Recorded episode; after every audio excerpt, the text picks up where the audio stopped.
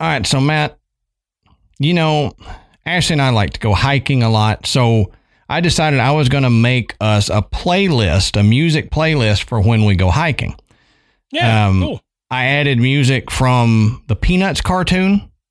Um, I've got the Cranberries. I've got Eminem in there, and I call it my trail mix. Oh yeah, I saw that one coming a mile away. I, I had That's to get good. the That's good though. I like it. I had to get the punchline out before you before you figured it out.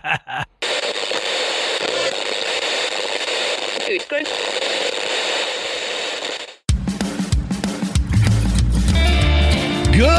evening, everybody, and welcome to the graveyard. Thank you for joining us tonight. My name is Adam. And my name's Matt. Now, pull up a tombstone or settle into your casket and get comfortable because this is Graveyard Tales.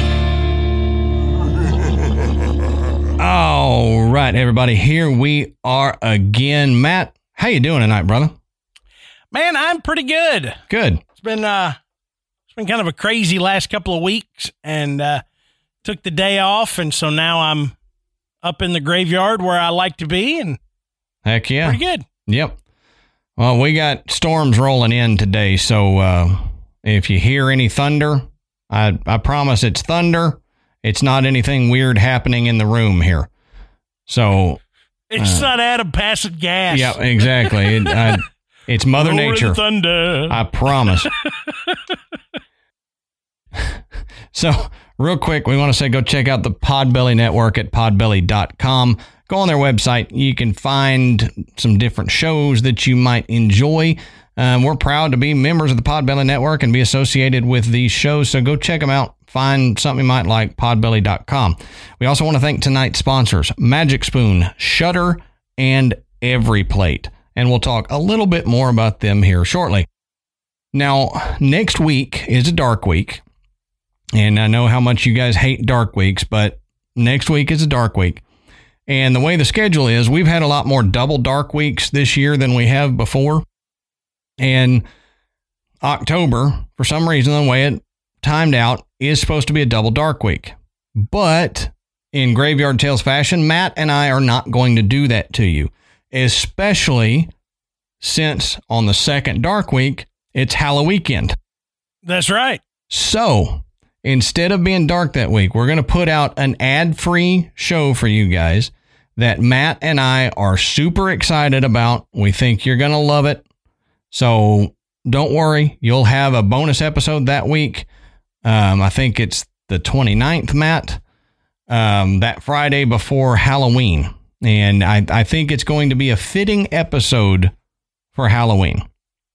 Oh yeah, it's gonna it's gonna be a lot of fun. So um, we're we're looking forward to it. You guys should be looking forward to it as well. I think you're really gonna enjoy it. It's not gonna be just the typical. We're gonna talk about something scary. We're gonna talk about all kinds of stuff. It's it's gonna be fun. Yep, yep. I was going to say it. It goes a little bit outside of the normal Graveyard Tales episode, which which will be fun for our favorite holiday.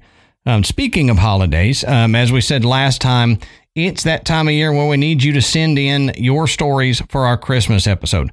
So if you have a personal encounter, um, anything like that, whether it be ghosts, aliens, uh, doppelgangers, multi dimensions, anything like that. If you have a personal experience of something that was weird or spooky or otherworldly, email it to us. Graveyard Tales Podcast at gmail.com. I almost forgot our email address. Um, so Graveyard Tales Podcast at gmail.com and put in the subject line Christmas 2021 or holiday episode 2021, something like that, so that when I'm going through there, I can find it easily and move it to the proper folder. Um, but eh, you guys know we do this every year. So we, you know, every year now we celebrate that old Victorian tradition of telling ghost stories around the fire on Christmas Eve.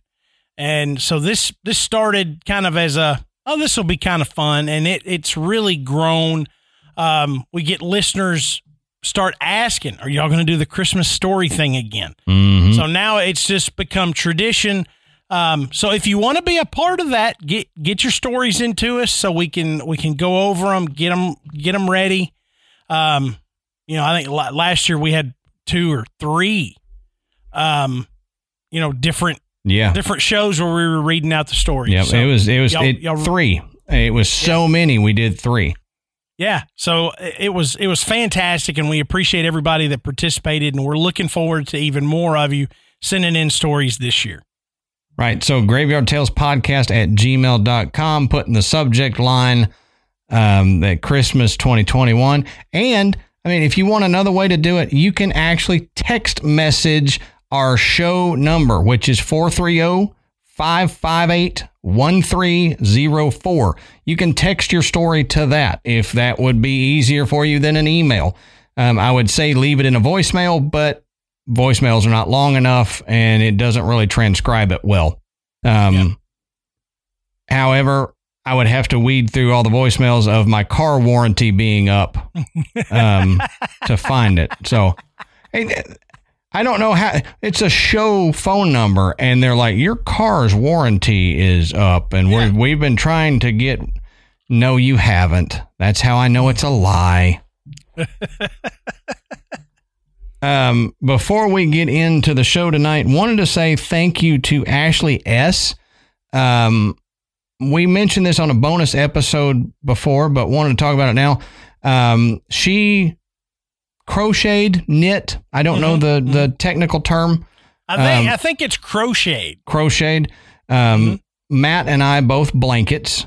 Um, they're black with skulls on them. Um, love it. So we um, finally got the second one in. Uh, she mailed it off a while ago, but I don't check the PO box every day. So uh, finally picked it up today and just wanted to uh, give her a shout out. Um, I know she's listening and I know she's in our Facebook group. So thank you, Ashley, for crocheting those blankets for us um, and for bringing one to the get together with Scott and Forrest when you came up. Yeah, yeah. My kids love it. I'm I'm gonna have to hide Mhm. mine. hmm I, yeah, I tried. I tried. They still find it. They're like gremlins.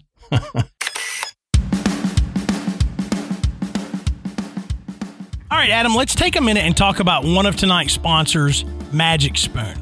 Now, when I was growing up, cereal was a staple breakfast for me. I mean, it was every morning, bowl of cereal, get to school, or my favorite time was Saturday morning cartoons, sitting in front of the television with a big, huge bowl of Oh, yeah. whatever cereal I, I, I was eating at the time. Yep. Loved it. And even as an adult, I still love it. But I really don't need all that extra sugar and calories that come with, you know, traditional sweet sugary cereal. Mm-hmm. Okay. I mean, I've, I've tried to be healthy. I know you and Ashley are trying to be healthy. Um, so that's one thing that I've always thought, well, you know, I can drink my protein shakes, I can eat my eggs, I can, you know, do all this. I can't have any of these really great cereals that I used to love Sure. uh, until Magic Spoon came along. That's right.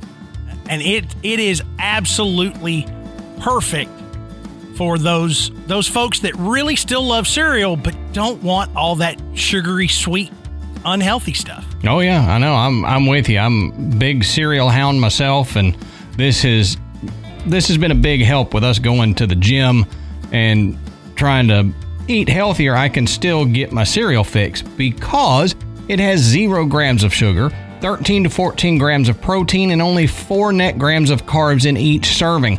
And there's only 140 calories a serving and you can be on really whatever diet you want to be on because it's keto friendly, gluten free, grain free, soy free, and low carb. And the cool thing is, you can build your own box. You can pick different flavors and build your own box of cereal. Which how how many places do you get to do that, Matt? That- Right. That's Yeah, not great. Yeah, eh, that's not a normal thing. So their available flavors that you can build your box from are cocoa, fruity, frosted, peanut butter, blueberry, cinnamon, cookies and cream, and maple waffle. And cookies and cream and maple waffle have actually been brought back permanently because they were introduced for a limited time and then everybody that ate it was like, okay, look, you need to bring that back because that's awesome. And I completely understand that maple waffle has become my new favorite. Yeah, mine too. Now, I still love the cinnamon, but that maple waffle reminds me of a cereal I had as a kid. It is fantastic. That's right. And you can also, they say, mix the cocoa and the peanut butter together, and you get a chocolate covered peanut butter cup without naming a brand. You know what I'm talking about. Um, so if you want to build your own box, all you've got to do is go to magicspoon.com slash grave. That's G R A V E to grab your custom bundle of cereal and try it today. And be sure to use our promo code GRAVE, G R A V E, at checkout, and you can save $5 off your entire order. Yeah, and Magic Spoon is so confident in their product, it's backed with a 100% happiness guarantee. So if you don't like it for any reason, they'll refund your money, no questions asked. So remember, get your next delicious bowl of guilt-free cereal at magicspoon.com slash grave and use our promo code GRAVE, that's G-R-A-V-E, to save $5. Thanks, Magic Spoon, for sponsoring this episode.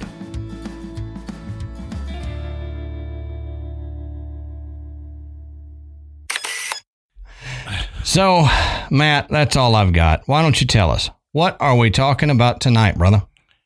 Okay, so tonight, uh, Adam and I are going to talk about something that we've mentioned on the show many, many times, but we've never really gone into any detail as to what they are.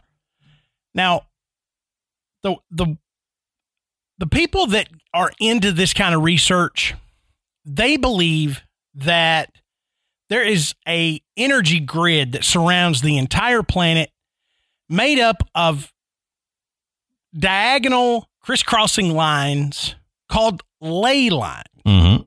And and as I said, you've heard us say ley lines before. If you're if you listen to other shows like this one, I'm sure you've heard it dozens of times there too. And you may have a, a just a a general understanding of what a ley line is, but we're gonna expand on that a little bit tonight and and talk about, you know, what the idea is behind ley lines, who who developed the theories behind them and why they're they're important Mhm. in uh in the in the in the in the pseudoscience world as they get tagged with. Um, but there's a lot of unique things that happen that are attributed to ley lines. So we're gonna we're gonna get into this. We're gonna talk a little bit about what they are um, and and how they came came to be. So, Adam, why don't you uh, why don't you fill us in on that? All right. So, as we always say, go check our sources. You can find all the links to where we found this information down at the bottom of our show notes. Um, you can follow along in some of the articles that we're reading from, or you can keep going and do your own research and dive a little deeper than what we're able to get here. So, go check our sources, bottom of the show notes. Now, Ley lines refer to straight alignments drawn between various historic structures and prominent landmarks. Now, the idea was developed in the early 20th century Europe, with ley line believers arguing that these alignments were recognized by ancient societies that deliberately erected structures along them. Now, since the 1960s, members of the Earth Mysteries movement and other esoteric traditions have commonly believed that such ley lines demarcate Earth energies, like Matt was saying, and serve as guides for alien spacecraft. So, we we will get a little woo in this um, here in a minute, but Just a little woo. yeah, but it does pertain to it, so we have to talk about it because it, the information's out there and it's what people are saying. And this says that archaeologists and scientists regard ley lines as an example of pseudo archaeology and pseudoscience, like Matt said, which is kind of a shame because I, I, and we'll talk about it a little more, but I, I do believe that there's something to this. And after Matt does his part, we can talk about that, but you'll see why after he does his part um, why I think there's something to it.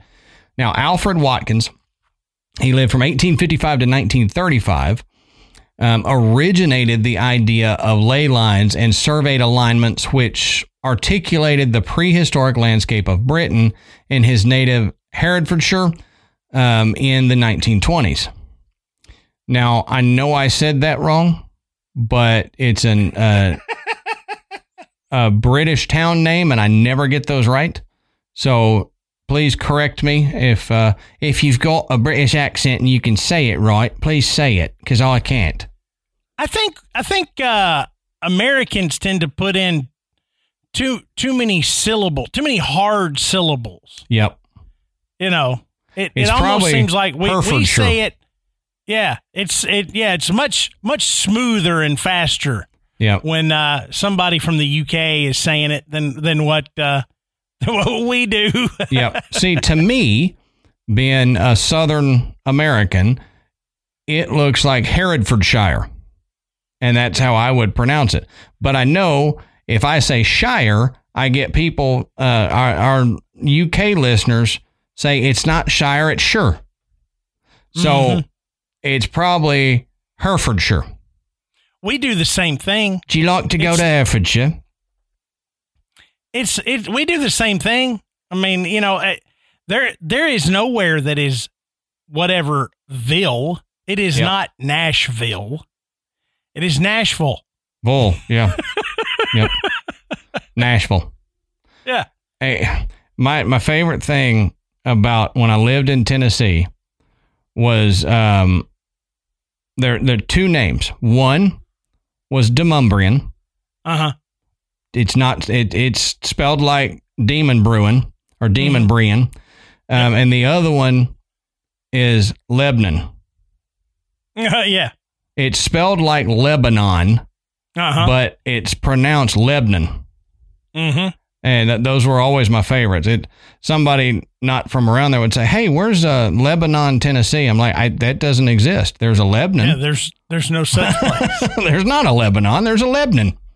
mm-hmm All right, so this goes on um, to say that despite the skepticism of academic archaeologists, his vision of ley lines helped shape popular views of British landscape in the interwar years and during a revival of Watkins's work from 1969 um, practices and perceptions of British land art. So there was a revival uh, of his work in 1969, and that that's where a lot of the new information that we have comes from is that 1969 revisiting of his stuff. But this was back in the 1920s that he made this connection.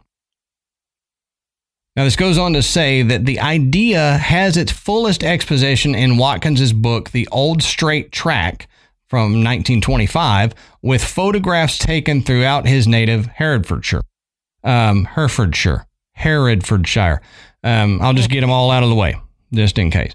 Um, I will put up some of those pictures from the Old Straight Track on our Patreon page. I've got some of those, and I've got some of ley line maps, but the older pictures you'll see will be from this book, The Old Straight Track.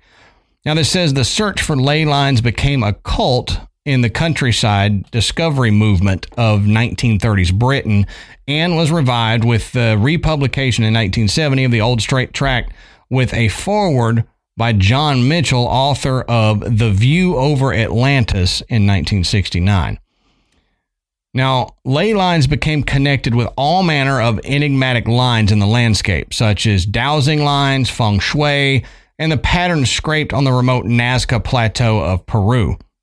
and you know i've i've actually seen video of people in areas where supposed ley lines are using dowsing rods and watching them react to the Mhm. energy you know right i mean they you know literally they can walk five feet away Yep. you know they're just sitting there walk five feet to the left zoop, you know the the rods begin to cross. Um, and there's, I mean, I, I saw it dozens of times. So that's that's one of the ways that they have been able to somewhat map these lines. Yep. And some of those are because people say, oh, well, they know where that line is. So they're just making the dowsing rods do that. But there's some of them that they got a dowsing person out and just had them do their thing, not telling them where the ley line was supposed to be. And they mm-hmm. found it that way and corroborated uh, corroborated it with the ley line map. So maybe some of it is oh they know where it's at, so they're making the um, dowsing rods cross. But several of them that's not the case, and it's not like you can say people will say oh well you know when um, psychics go into buildings they already know the history of the building they've memorized it so they can then fake it and whatever that happens. We know mm-hmm. that happens. But it's I, I don't think there's a way where you can memorize all the ley lines on a map and know exactly where that ley line is supposed to be when you're taken out there. You know what I'm what I'm saying? Does yep. that make sense? Yeah. And you know, there's other things that will cause a dowsing rod to react. Yeah, sure. Um, you know, you've got the obvious, you know, an underground spring or something like that. Um, so it may not necessarily be reacting to a ley line. But again, like Adam said, you know, you can you can know the general vicinity of where one is supposed to be, and then you can see for yourself. I mean, if you if you're honestly, if you're worried about somebody moving the dowsing rods, much like one of the videos I watched, let them hold them. Mm-hmm. Like, well, I've never really done this. It doesn't matter. Just hold them and don't move them. Yep. Okay. And so the guy's holding them, and then he just walks a little bit, just and he's like, "I am not doing this." Mm-hmm. So yep. I mean, this is, yeah. I mean, people can fake it, but it's it's easy it's easy to disprove if they're if they're faking it. Right. You know, just right. Dowsing rods are not hard to come by, and they're not all that expensive, and you can go do it yourself. Yep, I want to try dowsing sometime, but maybe that um, that can be a graveyard tales bonus video. Adam learning to dowse. look, I, I had this conversation when we were in West Tennessee a month or so ago uh, with Amanda's brother. You know, and he's looking at me. He said, "You, you ever seen anybody?" He called it uh, witching a well. He said, yeah. "You ever seen anybody witch a well?" Yeah, water said, witching. Yeah. Yeah. I was like, I sure have. And he goes, I never seen nothing like it. He said, those, and he said, those little rods will just sit there and just, whoop. he's mm-hmm. like, just cross right over. And he said, you can feel them moving in your hands and ain't nothing you're doing. Right. I said, yeah, I've seen it. You know, yeah. I've seen it happen. It's nuts, man. And for a long time, I didn't believe in it, but I, I do now. I've seen yeah. enough where like there's something going on. Now, this goes on to say that to those who do believe in ley lines, the concept is quite simple. Ley lines are lines that crisscross around the globe, like latitudinal and longitudinal lines, that are dotted with monuments and natural landforms and carry along with them rivers of supernatural energy. Now, along these lines, at the places they intersect, there are pockets of concentrated energy that can be harnessed by certain individuals. So that that's basically a quick rundown of what they are. They're lines around the globe, and this is where the energy of the earth moves from one place to another is along these ley lines. And if you've got a cross, it's basically doubling or quadrupling your energy at that point because you've got one line of energy going one way and another one coming and intersecting with it. And right there in that intersection, that's where you get places places that are supposed to be um, super spiritual or mm-hmm. energy vortexes or something right. like that. Yeah. And we're going to discuss some of those specific places and what what people have experienced along these uh, these vertices. Right. And that's what I what I was talking about when I said Y'all will understand why I think there's something to it when we get done here. Now, this says Watkins backed up the existence of his ley lines by pointing out that many monuments around the globe can seemingly be connected by a straight line. For example, stretching from the southern tip of Ireland all the way to Israel, there is a straight line that connects seven different landforms that bear the name Michael or some form of it. And that's probably the one that most people have heard about. There's, if, if you look it up, it's the Michael ley line or St. Michael ley line. And there are churches, monuments, whatever, along this line, and every one of them is associated with the name Michael. So you have to wonder why along this line were all these ancient civilizations building something and putting the name Michael there. And I one of the theories I've heard Matt is that just like I said in the beginning that they are alien pathways for for UFOs mm-hmm. to come through. And one of the theories when you talk to guys like that Tsoukalos guy mm-hmm. is that some an alien actually traveled up these lines and told different nations that they needed to build a monument right here and name it this. And that's why they all, even though they may not have had any connection with the civilization on the far end of it, the one on the top end of it would still have something named Michael. And it's because a UFO was going through and telling them to do that. Now, that's one of those woo answers, but mm-hmm. that's that's one of the things being said, especially about the ones that have monuments all named similar things that stretch across the globe. Yeah, and um, and there is one. I think it's I think it's the Great Female Dragon. That that line goes from Australia through Bali, all the way across to Stonehenge. Yep. Um, you know, and, and there's there's lines of different lengths. You know, there's lines that are, you know, three four miles. You know, then there's lines that are hundreds of miles, sometimes right. thousands of miles. Um, and and then when you look, as like as Adam said, you look at each individual line.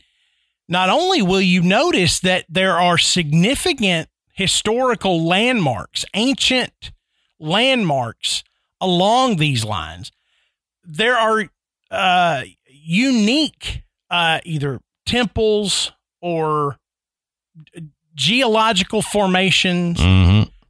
at the spots where these lines intersect, where this supposed energy vortex occurs. Yeah, and that that's the that's the thing. They're not always man made. Right. Sometimes it's a a natural formation that ancient cultures have dubbed a power spot or a holy spot or sacred area and you have to then wonder okay why why is it yeah. in this specific spot along a, a ley line? And why did they name name it such a holy spot? Is there something connected to it?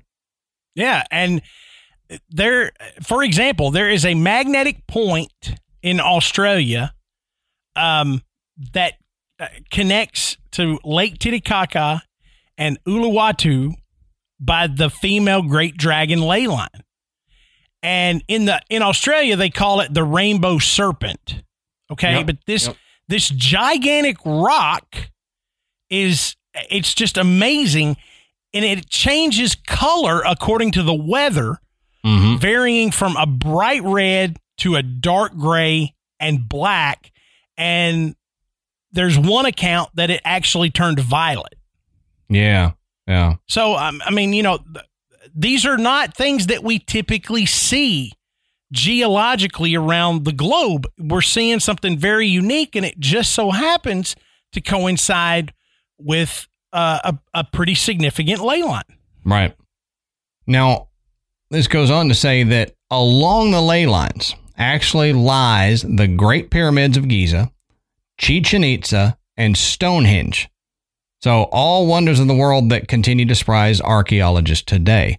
So, like we were saying, big, big monuments, big ancient monuments yeah. are along ley lines. And I'm going to keep asking this question. Why does it just so happen to be that way? If, mm-hmm. if they're saying, well, it's just paths of travel and they traveled in a straight line, tell me why it's in a straight line across continents. Right. Right. And and it's not just geological anomalies or, or ancient spiritual sites. It haunted places lie on these ley lines as well. We're going to get into specifics on um, some of those, but one show that um, from a while back we talked about the ancient Ram Inn Yep. uh, in the UK. Um, it sits on the same ley line that Stonehenge does. Right. Now, I, I'm not saying that they built the ancient Ram Inn on a ley line, but if you go back and listen to that show, the ancient Ram Inn is pretty significantly haunted. I mean, it has a ton of activity going on fairly routinely, and it's old. I mean, Mhm. it's way old. One of the oldest places we've ever discussed. hmm Um, and and outrageously haunted, but it sits right on a really powerful ley line. Right. Right. Now, ley lines can be the product um, of ancient surveying. So this is this is going to talk about possible non-woo um, debunking almost ideas of what this is. Um, but it says it can be product of ancient surveying, property markings, or commonly traveled pathways. Many cultures use straight lines across a landscape. So it's saying that that's just a thing that they did was build in straight lines. But this says in South America, such lines are often directed toward mountain peaks. The Nazca lines are a famous example of lengthy lines made by ancient cultures. Straight lines connect ancient pyramids in Mexico. Today, modern roads built on the ancient roads deviate around these pyramids, but Mm-hmm. they built them originally on these pathways, and then instead of like the pathway did, it went right up to the monument. Obviously, they're diverting around the monument. Uh, but uh, the Chaco culture of northwestern New Mexico cut stairs into sandstone cliffs to facilitate keeping this road straight. Now, additionally, chance alignments and coincidence are often cited as explanations that cannot be ruled out. So, this is saying that when, and, and this part is true, if you look at like old Roman roads, they were straight lines. That Right. was how they built their roads. But the question then is okay, do, did they build their road straight due to the understanding of these straight ley line points? And, you know, not every road was on a ley line and not every ley line is on a road. But did they fashion their roads being so straight after the ley lines? Or was it just coincidence? Because the straight, the shortest distance between two points is a straight line. That's what I was going to say. So, You know uh, that that brings up the potential of having to dig some tunnels or build some bridges if you're going to keep the road in a straight line. right. So it may be the Um, shortest distance, but is it the easiest? That's that's right, and it certainly wouldn't be the easiest to construct for ancient Romans. Mm-hmm. I don't know. It's it's really it's really odd. Uh, But another thing that's curious to me is how did the Romans build their roads so straight over such long distances? Yeah. Look, man, it's hard enough for me to draw a straight line down a piece of paper without it beginning to veer left Mhm. or right. Um, and I can see where it's going. But can you imagine trying to? You're going to build a straight road from this city to to one that's 50 miles away. Right. Well, hell, even a mile away. I mean, how are you gonna? What are you gonna use as your as your guidepost to to make sure that you're not gradually veering east or west, uh, and and you're gonna wind up, you know, maybe a, a, half a mile or you know several miles off the mark. And then you're Right. like, uh oh, well, we now we got to build a straight turn. Yeah. Yeah. you know. Well, that that goes to the um, the knowledge of ancient civilizations that I think You know, they were way more knowledgeable than we give them credit for. And that actually, you bring that up, I'll go ahead and tease to it. I hadn't even told you, but I'm going to do a Patreon episode on Roman concrete and stuff like that. Um, because it ties into my belief that they're a lot, a lot more advanced than what scientists give them credit for. So, you speaking of straight lines to straight roads, that's another thing that would go to that. How how did they have the surveying equipment if they're as unknowledgeable about certain things as scientists say they were? So, what some people say about ley lines um, from this website I found called Otherworldly Oracle. We'll talk about this. And this may sound a little woo woo, um, like I was saying before, but we got to look into it because it's what some people are saying about ley lines. So we need to talk about it. And it may seem woo, but it also has the potential of being like, oh, that actually makes a lot of sense. There's If- a lot of that when you start Yeah. talking about ley lines. Yep. Oh, well, that makes sense. Yep. Especially if you believe things that we have talked about or sort of believe things we have talked about in the past, this this may tie right into that. So the the title of this thing from the Otherworldly Oracle is Corpse Roads, Fairy Paths, and Ley Lines. So it says spirits travel the earth in straight lines.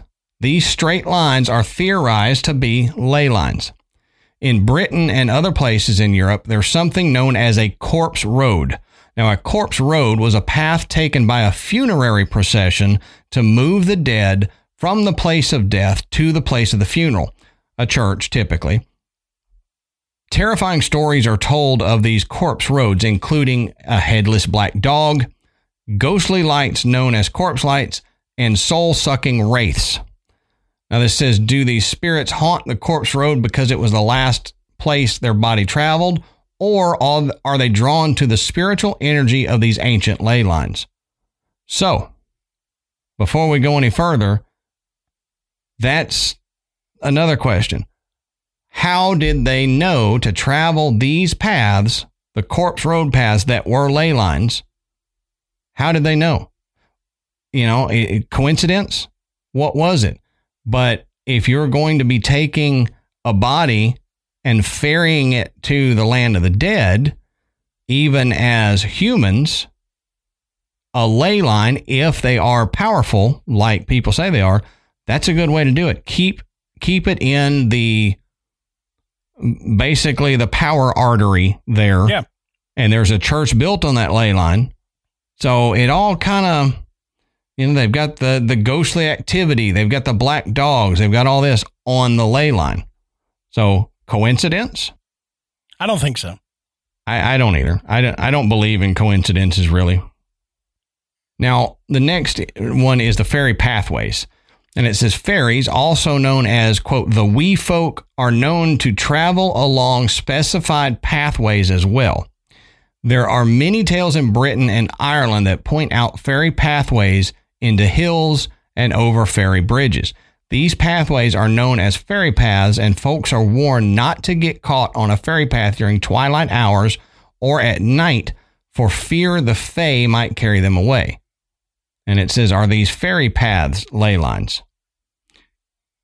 I'm, I'm gonna I'm gonna go out on a limb, and y'all know that Fae, the Fae realm, is something that I have maybe an unhealthy belief in, but I, I do, like I said before, I think the Fae realm can explain a lot of things. So if ley lines are a power center and the Fae realm is right there, it's highly possible that these fairy paths that people talked about, where you could have encounters with the Fae, you could move to the Fae realm, hmm are ley lines. Yeah, this could be where the energy is concentrated enough where you could actually cross over. Yeah. So What if it's like uh, portals at Right. those ley lines because of the power, the energy there. Right. And maybe it's just it's where, you know, the Fae would be able to cross over. Mm-hmm. But take a human back. Right. And we you know, we we discussed some some different types of Fae that would do something like that. Um, but you know, you you have some disappearances along, you know, a road. Um, people vanish without a trace and you know, stories start coming out and they people start believing, you know, hey, the the the Fae must have been responsible for this person who just vanished off the face of the earth. And, Right. you know, sure, it was a lot easier to hide back then, you know, Yeah. Yeah. but um, but I mean, that's a lot. A, a lot of these stories come from actual events, and whether it was a story that was developed to ex- explain a, a trend in events, or whether it was you know those the old tales that were just passed down and passed down. And then you look and you say wow there are a lot of people that go missing. There are a lot of reports of haunted activity or strange activity along this path you know in Mhm. this area then you begin to start making those kind of connections Yep. and say okay this this energy path must be th- there's more to it than just there's energy there something Yeah. is utilizing that energy Right. And since we're talking about roads, I can I I can throw this in here. It would seem out of place if I just brought it up anywhere else. But one thing I was thinking about the other day, I was driving and I thought about this. We discuss liminal areas, right? Mhm. Places in between like stairwells, Mhm. doorways, stuff like that. And these liminal spaces are places of heightened paranormal activity. Roads are a liminal space by nature. Yeah. You're in transit from one spot to another spot. So, by the nature of that and the liminal space having more paranormal activity, that's why there are a lot of haunt- haunted roads. Yeah. Ghost cars, stuff like that. So, as a even even if it's not a quote ley line, these old pathways that people walk to get from one place to another, liminal space, Yeah. could be heightened paranormal activity, especially if you're talking about a funerary road. Mm-hmm. That is definitely a liminal space. You're going from living to dead in that. Yeah. The, the- so I, I I think that I don't know. In my head, that helps to explain some of the paranormal activity on roads. Yeah. And I Just mean, as- think, think about how many haunted bridges there are. Yep. Yep. So, you know, another, space. another significant liminal space. Right. Now, this says, though it seems an outdated idea, ley lines affect us in modern times just as much as the past. If you're a believer in vibration and energy, if you believe Mother Earth is a living being, then you'll understand why ley lines are important. This says, I like to think of them as Mother Earth's veins, sacred sites where the earth allows us to easily tap into her energy. If you feel revitalized after taking a dip in the ocean, hiking in the mountains, or dipping your feet into a creek, then you'll feel the energetic potency of being near or directly on a ley line. And you and I have talked about that, Matt. I, I Mhm. after being in the woods, I feel rejuvenated. Get up in the mountains in the woods, I, it, it rejuvenates me. For you, it's the ocean. Yeah. It, it's on the shore. So, um, if you believe that Mother Nature is a living being, then this is saying that the the writer of this um, they believe that ley lines are the veins of the earth, where like our veins carry blood, ley lines carry the energy of the earth. This says that in addition to speaking with spirits at local ley lines, the energy of ley lines can be used in various forms of magic with a K. Um, enlightenment is number one. This should go without saying that a journey to local sites will give you divine insight. Says healing is another form of ley line magic. While there, ask Mother Earth to send healing vibrations through your feet and into the rest of your body to the top of your head. stand still for a while, and you can literally feel the healing energy pulsing up from the earth. It's truly amazing. Other forms of ley line magic include drawing love to oneself, abundance, grounding, and cleansing. So yeah, I mean, you you'll hear about people that uh, that are earthing, you know, just getting out, you, you know, walking on the grass with their bare feet. Yeah, they um, don't live in Texas. Yeah. yeah, they, you know, fire ants don't like ley lines apparently. So you no, don't I guess to... not. and those hornets and stuff don't either apparently. All the bitey, stingy stuff is in Texas. So yeah, um, well, yeah.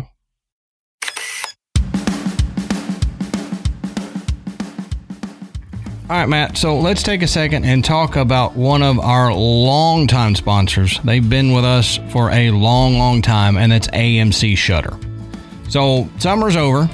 There's a chill in the air for most parts. You know, Texas, you got it in the morning, then it gets hot again. But we're we're we're still coming into fall, um, and spooky season is finally here. So you can watch these horror movies, scary movies without anybody judging you. And there's no better place for horror than Shudder. And it's kicked off its annual 61 Days of Halloween. It's a two month supersized celebration full of new movies and series, like a new season of Creepshow and VHS 94, a brand new installment in the acclaimed found footage anthology franchise. And that's just the start of Shudder's unbeatable Halloween lineup. There are new specials from Elvira and Joe Bob Briggs, a new season of the Boulet Brothers Dragula, their new docu series Behind the Monsters on the origins and pop culture dominance of your favorite modern movie monsters, and so much more. Some of the notable titles they have are Carrie from 1976, love that movie, Superhost, Martyrs Lane. They've got Creepshow Season 3, Elvira's 40th anniversary, very scary, very special, special, Seance, and they got Joe Bob's Halloween Hoedown, among a ton of others. You can stream great thrillers, horror, and suspense for only $5.99 a month or $56.99 a year. That is an unbeatable value for the yes, content that you get access to. I mean, Shudder has the largest, fastest growing, curated selection of thrilling and dangerous entertainment. It truly is the Netflix of horror.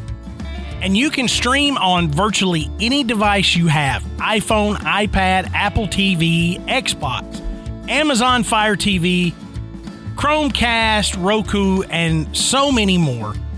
Um, there's really no reason if if you are into thrillers, horror movies, slasher films, whatever, or you just love new uh, new content, just something different. Shudder is right for you. Absolutely. I, you know, we've talked about this before, Matt, but I am I am a fan of those cheesy B horror movies. And I have to say, man, there has been no better streaming service for that than AMC Shudder. I, I, can get on there and watch all of the cheesy horror movies that I want from the 70s, 80s, 90s, all of those in that genre, and I don't have to have the entire DVD rack full of DVDs like I used to. I mean, it, I had half my living room full. You probably remember that full oh, yeah. of DVDs. I don't have to anymore with Shudder. So you can get started streaming the best horror, thriller, and supernatural content. Shudder's expertly cre- curated collection includes must-see titles like Vicious Fun, The Mortuary Collection, and PG Psycho Goreman, plus all the best horror documentaries and the hit Creepshow TV series from executive producer Greg Nicotero of The Walking Dead. To try Shudder free for 30 days, go to shudder.com and use promo code GRAVE. That's S H U D D E R dot com using the promo code GRAVE, G R A V E. That's right. This is a great deal because you can try Shudder free for 30 days and get started now and you can watch at least half of the 61 days of Halloween before your free 30 days is up. And to do that, all you've got to do is go to shudder.com. That's S H U D D E R.com and use our promo code GRAVE, G R A V E.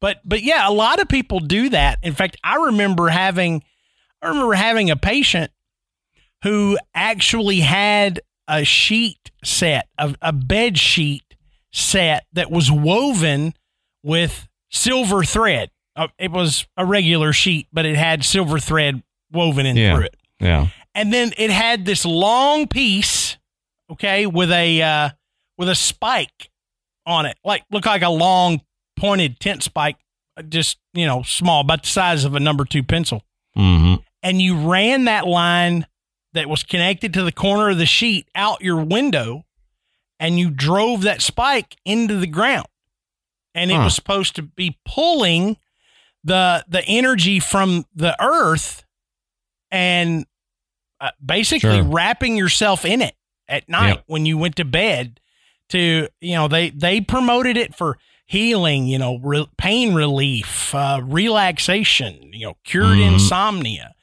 you know all of that and it's it sounds hokey as all get out Sure. Yeah. I when I looked at it I was like you got to be kidding me Yep.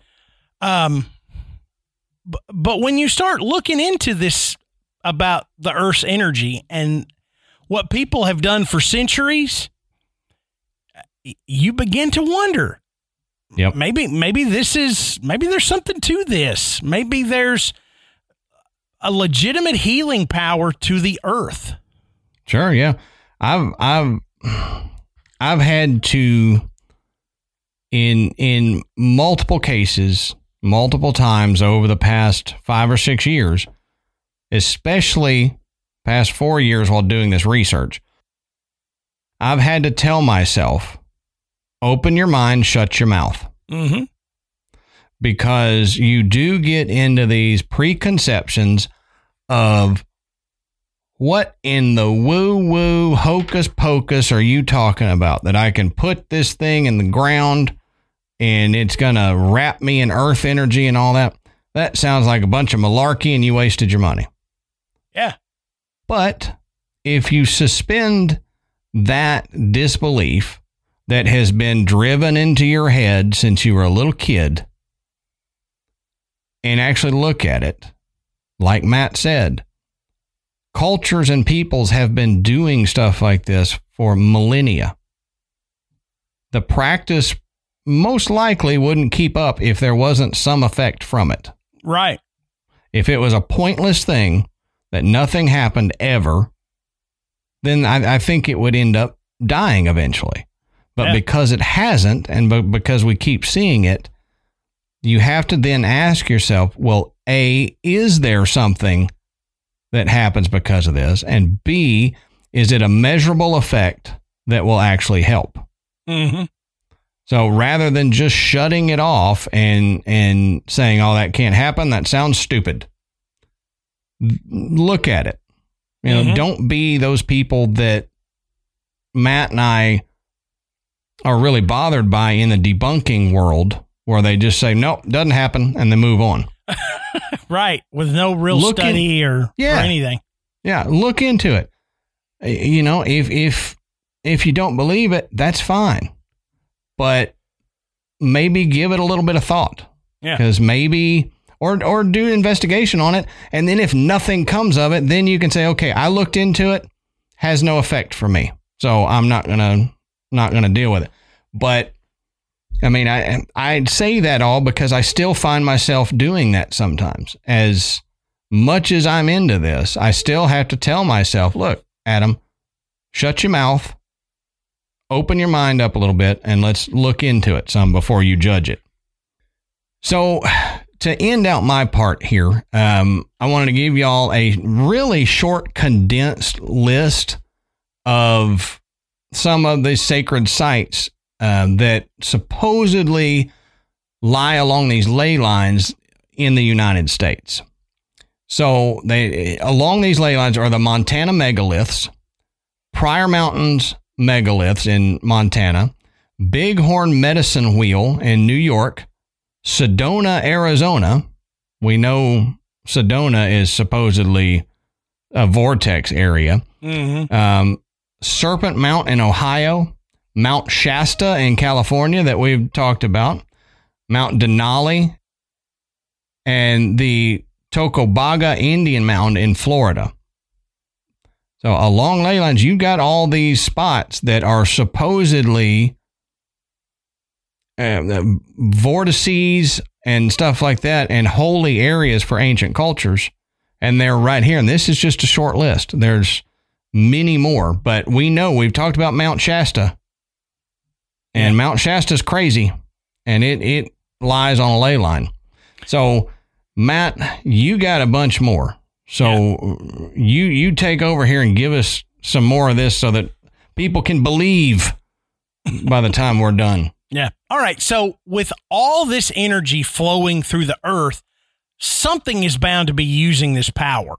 Okay. I mean, you know, Adam and I have talked about several different things that occur along these lines that's attributed to the energy.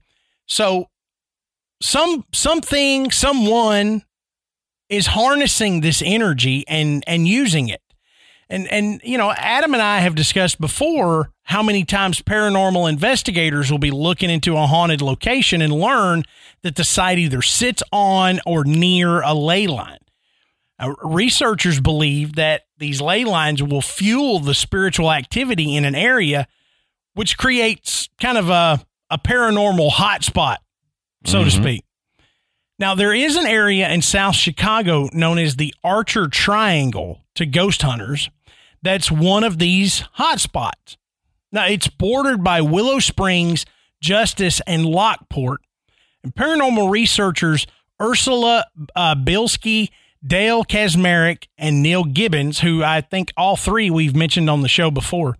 Um, I feel like we have, yeah. I, I know we've talked about Neil uh, Dale Kaczmarek, and um, I'm I'm pretty sure we mentioned Neil Gibbons of time or two. Um, but they point to an abundance of ley lines in in this region, this south area of Chicago, as well as the presence of limestone and moving water. And they say that would be the potential cause for the increased paranormal activity here. Now, Mhm. Water and limestone, as Adam and I have said before, are thought to act like a battery for paranormal activity. Wherever you you have a high concentration of water and limestone, you're more like more likely to have people experiencing uh, paranormal things. Now, Kaczmarek says that the Archer Avenue tour connects 20 haunted sites in a straight line. Now, here we go.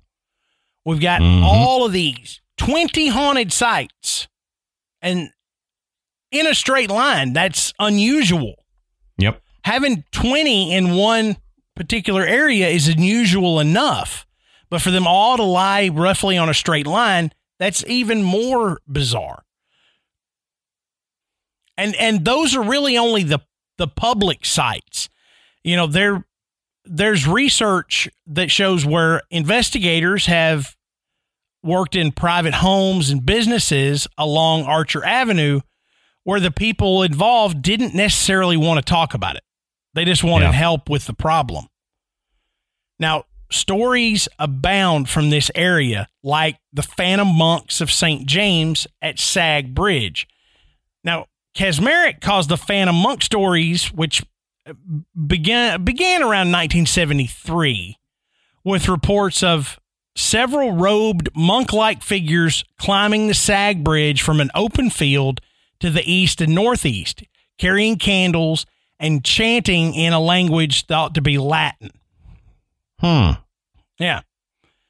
Now, Bachelor's Grove Cemetery is also a very active location, and Bachelor's Grove has been known for its sightings for a long time, like the ghostly farmer and his plow and horse in a hurry, or the so called Madonna in white, sometimes carrying her baby and other times looking for her baby. Uh, there is a spooky old caretaker who's been known to accost visitors and then disappear if they look away for a second. Um, and there's a, a large Victorian house that just floats and appears and disappears. That's wild. Yeah, that's pretty active. We've I think I- we've, we've mentioned Bachelor's Grove before, and I can't remember Yeah. when or why, but um, all of those stories, the, th- they were familiar to me. Yeah. But you know, they uh, Neil Gibbons says Bachelor's Grove up until the 1950s was beautiful. Families went to picnic there and uh, deep in the cemetery and visit graves. Kids would swim in the pond. Said it was it was nice. It was tranquil. The 1960s is when the cultists started coming in, and they started doing things like animal sacrifices. They dug up graves, and in Gibbons' opinion, um, this is where it all started but he thinks that there was an infestation and the cemetery land became oppressed. And these people conjuring and opening portals and doing things that they shouldn't do have led to essentially a possession of the land. And it, I it- can see that. it makes some sense and because of the the ley line energy in this area and you combine that with the limestone and the water you know you've really got a powerful energy source that can hold on to these you know all this spiritual activity that people are experiencing around there. Hmm now, Gibbons says when he takes tour groups to Bachelor's Grove, um, they stay a, around an hour, and he says they'll record weird voices. Uh, they'll uh, if you go to their YouTube channel, you can hear their EVP recordings, and he says that the trail that leads to the cemetery actually seems more haunted than the cemetery itself. Re- You know? Well, So- it liminal space, the road. Right. It's a liminal space. It's a, it's you know you're you're possibly traveling right along a ley line. There's going the potential for a lot of stuff to happen. Yep. Now, Kaczmarek says he's heard reports of a headless man that walks near Gougar Road and Route 6 in New Lenox Township. And he says there's a rumor that he killed himself in a nearby barn. He said he's also heard about drivers along Bruce Road seeing a torso of a man floating towards cars on the right side of the road. But when the cars approach the stop sign at the intersection, the image fades away. Now, he also says that the auditorium at Lockport Central High School is haunted by cold spots. Says people also talk about sitting next to a figure during performances in the auditorium who's very quiet. And when the performance end, ends, the figure disappears right before their eyes. Hmm. Can you imagine you're sitting in a chair in the theater and you're like, hey, that's, that's my kid up there. And this person's just sitting there not saying a word. You're like, all right, What a rude. jerk. Yeah. Look, I know my to a kid is a tree, but it's the best tree that's ever been up there. right. You can at least at least say something. And you and turn around at the very end and you're like, "Eh, dude ghosted me. What, Yeah, what the hell? But suffice to say, if a heavy concentration of ley lines, like the one in the Archer Triangle, brings about increased energy, then the intersection of these lines, as we mentioned earlier, should be even more powerful. Now, some believe that these intersections create, as Adam mentioned, an energy vortex, which allows more to occur than just a slew of ghost sightings. Mm-hmm. Now, many people believe that these energy vortexes can bring about healing and purification. And many cultures around the world have an understanding of these unique lines. China calls them dragon lines. South America calls them spirit lines. And in Australia, they use the term dream lines. So what what is also fascinating is that where these lines meet, they also perfectly align with astrological constellations. And we've seen that too with uh, the Yep. pyramids at Giza lining up with Orion and you know those kind of things, you know, they're I I know a lot of people have just said, well, it's not exact or it's just kind of a coincidence. There's not really a connection. Like it happens too often for it to not be some type of connection. Yep. Yep. Now, Bali, Bali, where I, what I, I mentioned before, it is the purification center of the planet. So if you're impure, get yourself to Bali. now there are there are six purification regions in Bali which circulate and cleanse the energetic blood of the earth. This is this is referencing Adam, you know, calling these lines the veins of Mother Earth. Mm-hmm. Like so a lot of people will make a pilgrimage to Bali for this purpose. You know, it's it's time to cleanse myself. You know, if the earth cleanses here, then I I should go there to cleanse as well. Sure. Yep. Now, uh, the, people say there's really no healing place on earth that's quite like Bali. As soon as you step foot on the land, uh, visitors say they feel a unique energy that's really difficult to put into words. The spiritual island is known for its 1,000 temples and 1 million offerings, which are made every day. There are six lines, six ley lines in Bali, uh, passing through the six sites where the energy of each of the elements are purified. Hmm. So it's pretty cool. And if you don't know where where Bali is, it's it sits kind of south of the Philippines and just west of Australia. So it's yeah. fits kind of right there in a in a in a little series of islands. Um, pretty uh, pretty amazing place um, it's it's odd that that seems to be the place that's the purification center. Yeah, I mean, yes, it's just uh, it's such an out of the way spot. Like, if you think about it, like Mother Earth being a living creature, and if they've got to purify something, that's the spot that historically would probably have the a lower concentration of people. It's out away from other continents and stuff.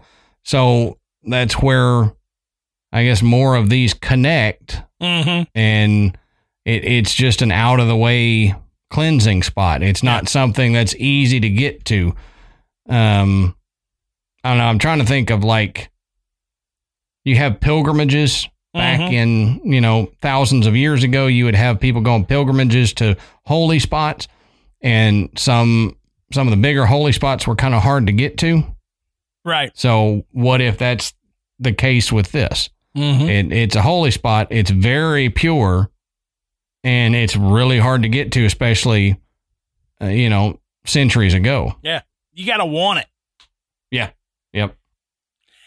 Now uh, let's talk about Mount Shasta, which Adam brought up earlier.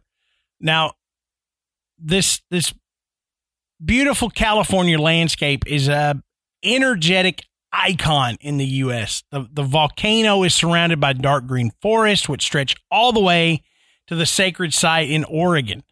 People that really want spiritual growth and healing will frequently visit Mount Shasta because of its extremely potent energy that's said to awaken the crown chakra for a higher connection to oneself.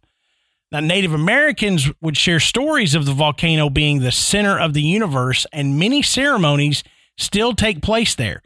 And it's also believed to be the dimensional gate of the Lemur- Lemurian civilization, which Adam and I discussed in our episode yeah. about the strange disappearances on and around Mount Shasta. Yeah, the Lemurians. Mm-hmm. That's a that's an interesting tale right there. Yeah, yeah. That but again, I mean, you know, when we talk about the energy uh, in and around that mountain, it it makes sense that if there was going to be a, a Lemurian civilization and they needed to harness that energy in order to pass from one dimension to the other, this mm-hmm. would be an ideal place.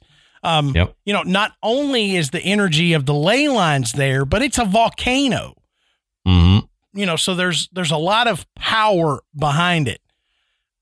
So, you know, this is a spot where a lot of weird stuff happens. I mean, we shared up a bunch of stories about people that just apparently vanished just without yep. without a trace at all on or around Mount Shasta. they hit one of those fairy roads and Mm-hmm. got stolen away. Or they slipped into another dimension. hmm Now, Mount, uh, I'm going to mess this up. Mount Kal- Kalias in the Himalayas. Is that, that sounds pretty close. We're going to go with it. yep, that's what I'd say. now when you when you think about the Himalayas, you you think about Tibet and the monks and all the the the mystery and spirit spirituality um of, of those you know religious leaders you know that that that live in those mountains and and pull from that energy it's it's just an it's another place that is just absolutely incredible. There's nowhere else like it. You know, they call Tibet what the roof of the world. hmm And and people go there to to seek that higher astral plane for insight from other dimensions. Right. But, I mean, you think about it. I, I've known I've known someone who has made that, you know, went went on sabbatical and took the time and and, and climbed Mount Everest. And they That's talk about wild. how much of a spiritual um, experience that really is. It's it's beyond just so so physically and emotionally demanding to be able to withstand, you know, the the the grueling temperatures, um, you know, to all of the possibilities that could happen to you on that mountain. Mhm. Then you make it to the peak, and there's something you're changed by it. Sure. Yeah. Sure. So, like I said, for years, this has been a pilgrimage site for many religions, including Hindus, Buddhists, Jains, and Tibetans. Now, when walking the mountain, it is recommended to circle clockwise in the direction of the earth chakra uh, to, in order to cultivate it. Now, this next one is one of our favorite places. We talk about it quite often, and that's Stonehenge but not just Stonehenge, but Avalon and Glastonbury as well. Now, there are many ley lines that run through all of Britain, but the lines around this area are particularly interesting with an intersection of 14 lines at Stonehenge. Wow. Yeah. Now, here, I knew there were several, but I didn't realize it was Yeah. that many. 14. So if if the intersection of two lines creates an energy vortex, imagine what the intersection of 14 lines does. hmm So here, the female great dragon ley line connect all the way that which connects all the way to Uluru in Australia, plus many other sacred sites around the world. So, could this be another communication portal to another dimension? Um, in in the area, there have been multiple sightings of crop circles and other extraterrestrial activity. And don't forget that Glastonbury is the home of Avalon, Merlin, and King Arthur, as well Yep. as being the land of the Druids. Yep. So it's it's just it's just a unique spot, and we don't fully understand why Stonehenge is a thing. Right. Sure. But it's obvious that whoever constructed Stonehenge had at least a, a, a, fundamental knowledge of the energy that was there. So, looking at all this, you have to say that Stonehenge was built with a purpose. And, Yep. and we may not be seeing all of it. Um, you know, there's there's good indicator that you know part of it is gone now. Um, and and we're if we were able to fully see the full structure that it, it possibly could make a little bit more sense. But the way it lines up again with the stars in orion um it, it's just it's fascinating to me that this is one of these spots. Now you said something that uh, made me think of something I heard, and it wasn't while doing this research, but um, I had heard you saying communication that one way ancients harness the power of ley lines was a worldwide communication network. And that's why places like the pyramids and and um, Stonehenge and stuff are on that is because that's where they went to communicate with others on the earth, Mm-hmm. not necessarily extraterrestrials or anything like that, but they would. And we asked the question, well, how did all these disparate nations communicate with each other and come up with the same ideas? What if all these monuments were connected by the ley lines so that their priests could go there and communicate telepathically or otherwise with another priest at another holy site? Right. And and that I I love this this theory because one thing that I've always asked is uh, about Easter Island. How Yep. how did they know? I mean, that is the most remote place on planet Earth. How did they know to even get there? And and why would they build those the the Moai on that little island way out in the Pacific Ocean? But yet that island sits on a ley line. On, on you know multiple ley lines go through that area Mm-hmm. and could that have been how they knew? You know, could they have been communicating um, with other civilizations being out as remote as they they were, but Yep. yet they had a way to communicate via these ley lines? And I, I really think that there's something to that theory because evidence points to there being communication between disparate societies centuries ago. They didn't have telephones, they didn't have Wi Fi, but ley lines might have acted as ancient internet Mm-hmm. and it allowed messages to get from one culture to another um, important messages about worldwide events and you know maybe the the cultures didn't understand that they were talking to a shaman from another society on the other side of the world maybe they thought it was a, a god or maybe they knew maybe they said hey you know this is this is bob shaman over in the americas and i'm talking to him Hi, Bob. And- Bob Shaman, Shaman Refrigeration. Yep. and uh, the, you know, they could do like the three way calls that we used to do back in the day. You get with Bob Shaman, and then Bob Shaman calls Carl. And then you, Bob, and Carl are all on a group chat together talking about, you know, crazy Danny over there. Yeah. And it's just, a, you know, I joke, but I do believe that it's a ancient communication site, or I believe that that's the possibility that it could have been an ancient communication network. Yeah. We don't know that, but it's cool to think about it. And you know, the How else did Tesla connect? He said he was going to be able to give um, worldwide free energy. yeah, What would right. he have been connecting to? exactly? Ley lines, possibly. Mm-hmm. But you know the the Pacific Ocean is is unique not just because of its size, but because of the number of ley lines that that travel across it.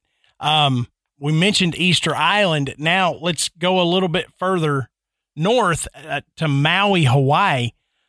All of the islands of Hawaii have many ley line crossings, uh, which makes the entire region an extremely high energy. Like Mount Shasta, this was also the location of the ancient Lemurians. Now, the the Halikala volcano in Maui has a very unique energy, maybe because it matches the Schumann resonance of 7.83 cycles per second. Now, you're going to say, "All right, Matt, what what is the Schumann resonance?" Well, I'm going to tell you. The Schumann resonance, it, which is also known as Mother Earth's natural heartbeat rhythm, um, is a 7.83 hertz frequency uh, that matches the alpha theta brainwave frequency in the human brain. Okay, alpha theta brainwave frequencies are relaxed, dreamy, sleepy, that kind of stuff. Okay, so something we would we would con- connect with, say, like meditation. Mm-hmm. But that's also when cell regeneration and healing occurs. And listen, I tell patients this often. I need you to sleep. Okay. Yep. You know, I, I tell folks that get they get been out of shape about taking pain medications, and I tell them if you take it how your doctor is prescribing it, you'll be just fine. But you need to take it before you go to bed so that you can rest because that is when healing occurs. That is yep. not speculation. That is that science of the human body. You yep. know, that we know that without sleep, without restful sleep, a lot of bad things begin to happen to our body.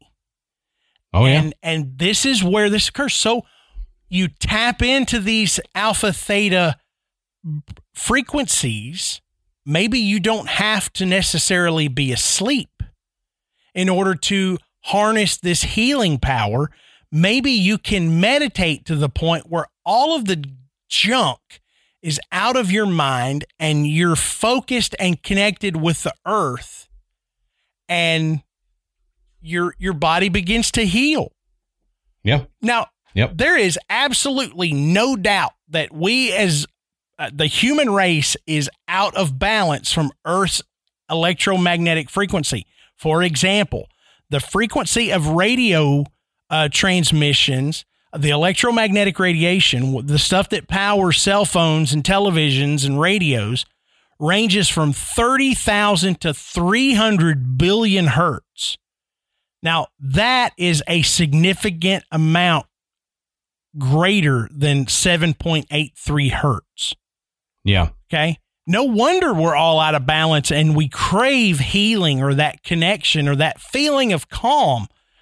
With the energy of Maui being so feminine, it gets this and, and, and the healing power behind it, it gets the name Mother Maui.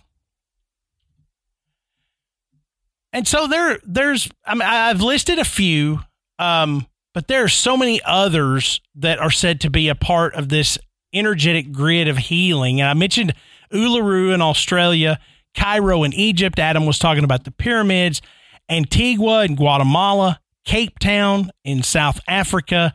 Adam mentioned Sedona, Arizona. Actually, Moscow is another one of these spots. The Bermuda Triangle um, I was just about to, if you didn't touch it, I was yeah. just about to talk about the Bermuda Triangle because I was looking it up and I actually have the map pulled up on my phone right here. Um, there are at least two um, ley lines that cross the center of the Bermuda Triangle. At least two. Yeah. Yeah, it's uh, it's pretty amazing, and so you know we, we've we've heard a lot of stories about you know the missing planes uh, and and the missing ships. You know, there's record that their compasses go nuts and they can't mm-hmm. navigate. Well, if this is an area of really high energy, then that's possibly what's causing those kind of navigational problems. Yep. But sites like uh, you know Ibiza, Jerusalem, um, you know, I'm not even going to try to say this lake in New Zealand. All these places have very unique qualities, healing powers, um, you know, strange occurrences, and they're all over the world. And the one thing they have in common is they have these intersections of ley lines. Right. And and so when we start we start talking about ley lines being as Adam put it, the veins of Mother Earth, you know, where the energy flows. You you think about the human body, where does the energy flow through through our veins and arteries and through our nervous system? That's where the energy flows. And listen, I've I've studied acupuncture. Um, you know, I I perform uh, acupuncture like uh, services for my patients. I've done it with Adam. I was going to say you did it on me. It it worked because you know the idea is that energy must flow through the meridians in your body. And, you know, as we age, as we become injured, as we get sick, the flow of that energy is interrupted. And if we can restore the flow of the energy, then we can promote healing.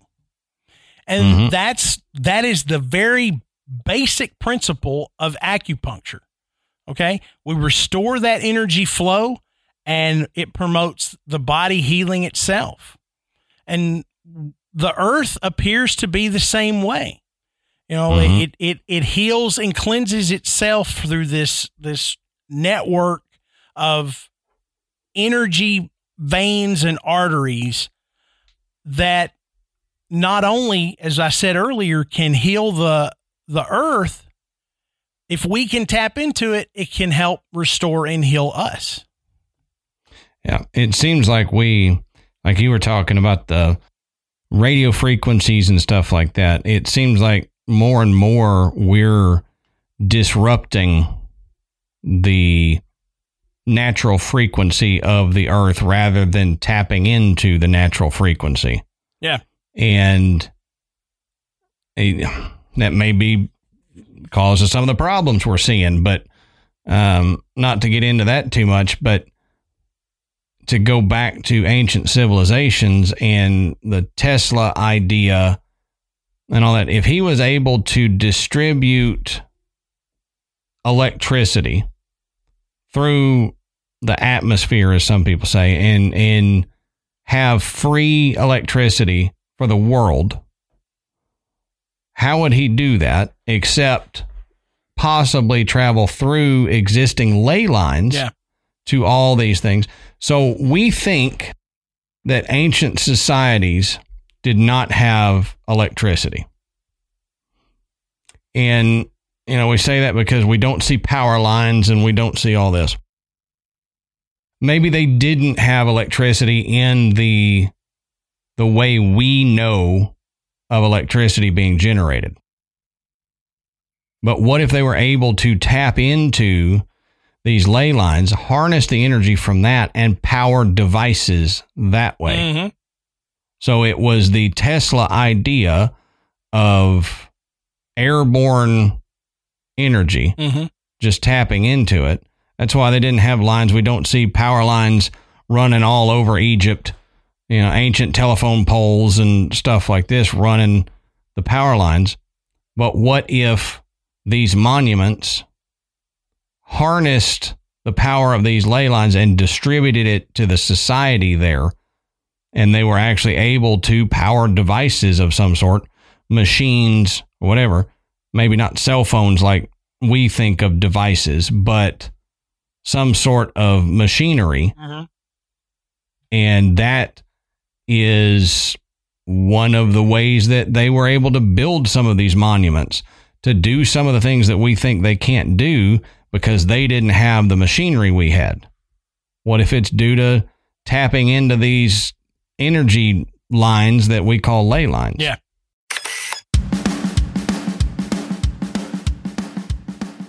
Adam, you know, one of the things that I dislike the most is that question of what would you like for dinner? Mm-hmm. You know, it, it usually is going to involve trying to pick a restaurant or come up with a, an idea. We're, we're going to have to go to the grocery store and grab that stuff because inevitably there's something or some things that we're not going to have ready to fix whatever we want. Yep. Every plate makes all of that go away. Every plate is a home delivery meal service that is America's best value meal kit. Every plate makes home cooking easy and affordable and much cheaper alternative to take out, but just as delicious. So think of it this way one meal from every plate is the same price as one cup of coffee. Every plate will plan, shop, and deliver everything you need to cook a delicious meal at a delightful price. That's right. And recipes come together in about 30 minutes, which is definitely faster than that dreaded trip to the grocery store and starting a meal from scratch and it, makes it a lot easier when you got so much going on, especially this time of year for us. A 30 minute meal, you can't beat it. Um, meal planning, like they say, can feel like one more item on an endless to do list, which that's very true. And every plate provides easy to follow recipe cards and pre portioned ingredients so you can spend less time prepping and cooking and more time enjoying good food with family and loved ones. And that's true because I'm able to get Michael to help out because everything's pre portioned. So I just say, okay, kid, throw these bags into this bowl and mix it together. I don't have to try to say, okay, measure out an eighth of a teaspoon of that and a quarter of a teaspoon of that, and then he ends up putting five tablespoons of salt and and nothing else in there, and it just is horrible. So it makes it it's so much easier to let the kids join in, and then they enjoy the meal a lot more since they've helped. Yeah, and my kids get excited when they get home from school and they see the every plate box sitting on the front porch. Mm-hmm. You know, for so many reasons. One, like Michael, they know they're going to get to help make dinner, and in some cases, we've let them do it themselves. Yeah, uh, and it's turned out fantastic. The other thing is, is they know the the meal tonight is going to be great. You know, it's going to be good, and it's going to be delicious. That's right. And you can choose between 17 recipes that change every week you can swap your proteins, veggies, and sides to your liking. And like Matt said, they make it easy and affordable to cook hearty, delicious, family pleasing meals. So, our listeners can try every plate for just $1.99 per meal by going to everyplate.com and entering our promo code graveyard199. That's G R A V E Y A R D and the numbers 199. And where else can you feed your family for a dollar ninety nine a meal? Right. You, you need to get every plate. So graveyard listeners can try every plate for just a dollar ninety nine per meal by going to everyplate.com and entering our code graveyard199. That's G R A V E Y A R D 199.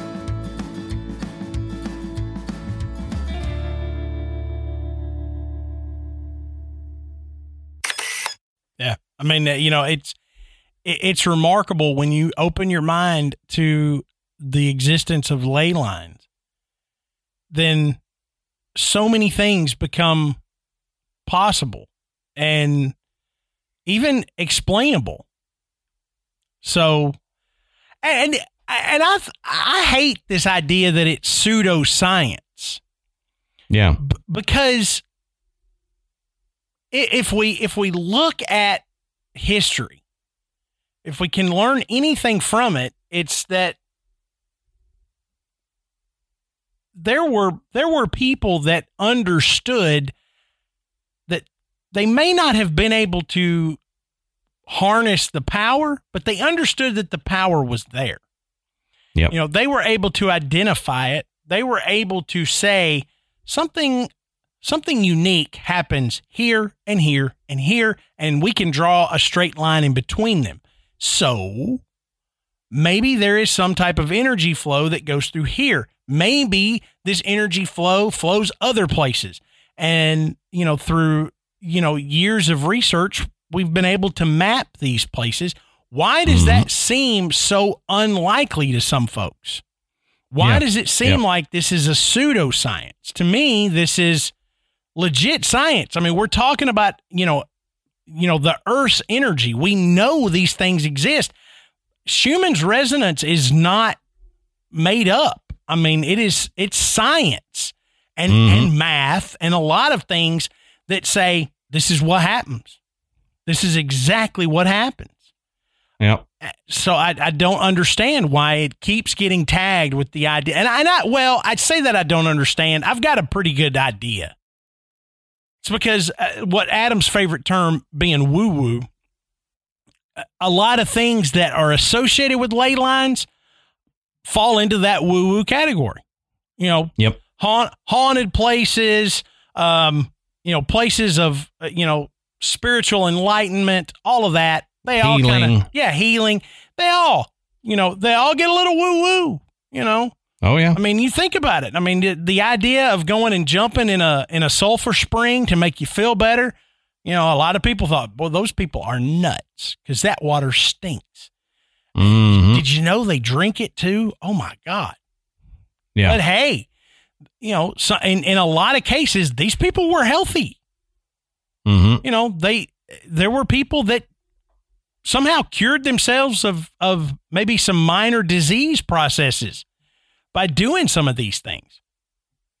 So wh- why keep your mind closed off to the idea that those things exist? Yep. Exactly.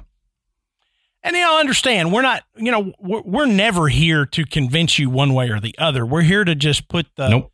put put the information out there and maybe give our own opinions. And you know, maybe I'm a little strong tonight, but I just, I you know, I, I think that there's enough evidence there that you know this this Earth energy does exist. You know, Right. And eh, like like Matt said, we're not we never want to be a here's what you need to believe. This is the way it is and this is how it's going to be. um this is the way it was. yeah. And now we know the rest of the story. But Uh, you know, like Matt said, we do have our opinions, and we will state our opinions and take take of it what you will. But our main goal has always been and will always be just suspend disbelief during graveyard tales, and let's talk about this. You may find something that you had been shut off to before, and you're like, you know, that actually makes a little sense when I turn off my um, immediate skepticism about it. That's all we ask. Just open your mind to it. Don't shut it off immediately and think about it a little bit. Yeah. So tell us what you believe. Do, do, do you think the idea of ley lines crossing the globe and um, providing a, an a energy superhighway grid, you know, eh, is that something that you feel like is possible or do you believe heavily or do you think this is all just a big crock? Let us know. And the best It's a pile of hit with an S in front of it. But the best place to let us know is our Facebook group. And you can go on Facebook and just search Graveyard Tales.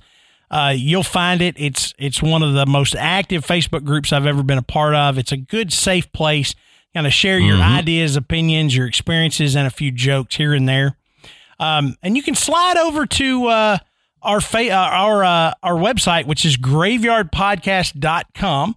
And there you can find links to purchase Graveyard Tales merchandise. Hey, Christmas is going to be here before we know it. You know, if you got a Oh, yeah. if you've got a Graveyard Tales listener, you know that you know picking up that Graveyard Tales hoodie or coffee mug would would be a good Christmas gift.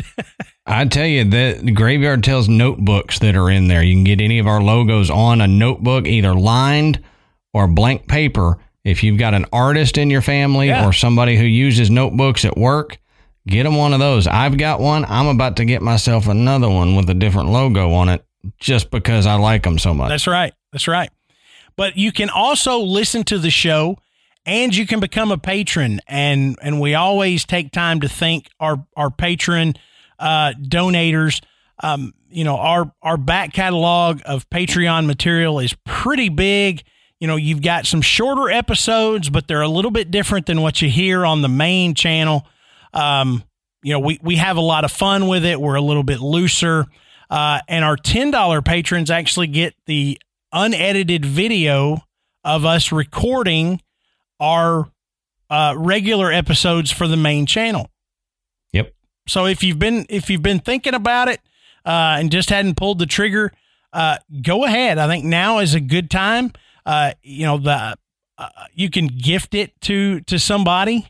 Um, you know you can you can say, hey, I'm I'm getting you a, a ten dollar patron membership to uh, there you go. Graveyard Tales.